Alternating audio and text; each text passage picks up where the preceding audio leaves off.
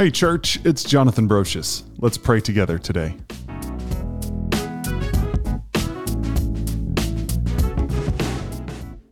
Praise the Lord from the earth, you sea creatures, and all you ocean depths.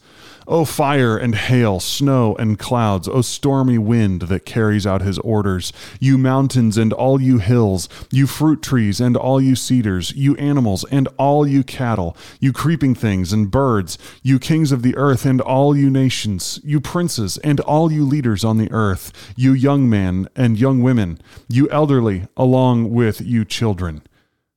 Psalm 148, 7 through 12. IKEA is a crazy place. Every time I go, my mind melts a little bit. The first time I went to an IKEA, I couldn't figure out what was going on. Most of the signs were in different languages. The store was a giant showroom. There was a cafeteria and a place for us to drop off our kids, and they're selling furniture? I tried to picture the brainstorming meeting where they came up with this idea for a store.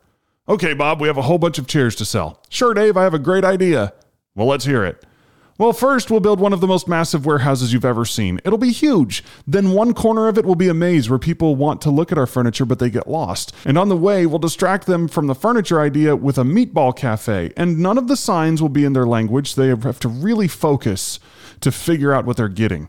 And after they survive the maze, they will have to find their furniture in the warehouse area, and it'll definitely be on shelves far too high for them to reach. And then we'll have a one box policy. Whatever we sell must fit into one box and one box only. So we'll have the world's heaviest boxes. And then when they try to pay, we'll have chocolate on display.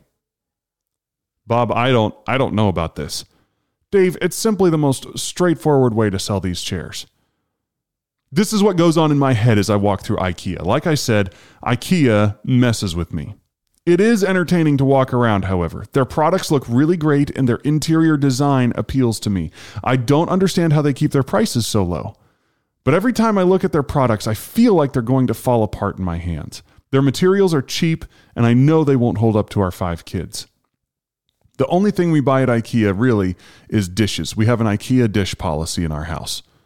That way, when they break, they only cost 99 cents to replace. Contrast IKEA's products with some furniture that I recently acquired when my grandfather passed away. My great grandfather had made an end table with a lamp attached to it. It's made of solid hardwood, it's heavy. It will not only survive our five kids, but it will probably survive their kids as well. It has lasted for generations and will last for a few more. It was never put into a box. It was crafted with care and attention. It wasn't mass produced by a factory. Instead, my great grandfather produced a one of a kind piece that now sits in my house. No one knows who makes IKEA furniture, it just exists. It's just there. Nobody thinks twice about it. Nobody stops and stares at an IKEA piece and says, Oh, wow, that's amazing. The builder really cared about this. But my great grandfather's end table says something about my great grandfather. It speaks to who he was as a person. It tells us something about his attention to detail. Even though he died many years ago, we know something about him because of his work. Psalm 148 is calling us to praise God, but not just us. Everything that was created is urged to praise God. The author of the psalm takes a very systematic approach, starting with the heavens at the top and ending with the inhabitants of the earth, and calls everything in between to praise God. And that's actually our purpose. The reason we exist is to communicate something about God. Just like my great grandfather's work communicates something about him, we communicate something about God. We can learn about God by looking at his work. We can see his ingenuity, his creativity, his fascination with biology and physics and chemistry. We've spent thousands of years with scientists discovering and studying and still don't fully understand how our world operates.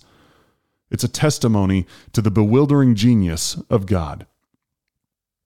Creation is doing its job in praising our God. The question is, are we doing ours? Let's pray. Lord, I praise you. I join with all of creation in saying how great and how powerful you are. You're amazing, and my brain is not powerful enough to understand you. I raise my voice to praise you along with the sound of the birds, the ocean, the wind, and the rain. I raise my hands to you, God, for you are good. Couple questions for you today. Let's take some time. Actually, instead of questions, let's just take time to sit and look at creation. Really look, pause, and reflect on what you're seeing. What does it say about our God? We'll see you next time as we pray together.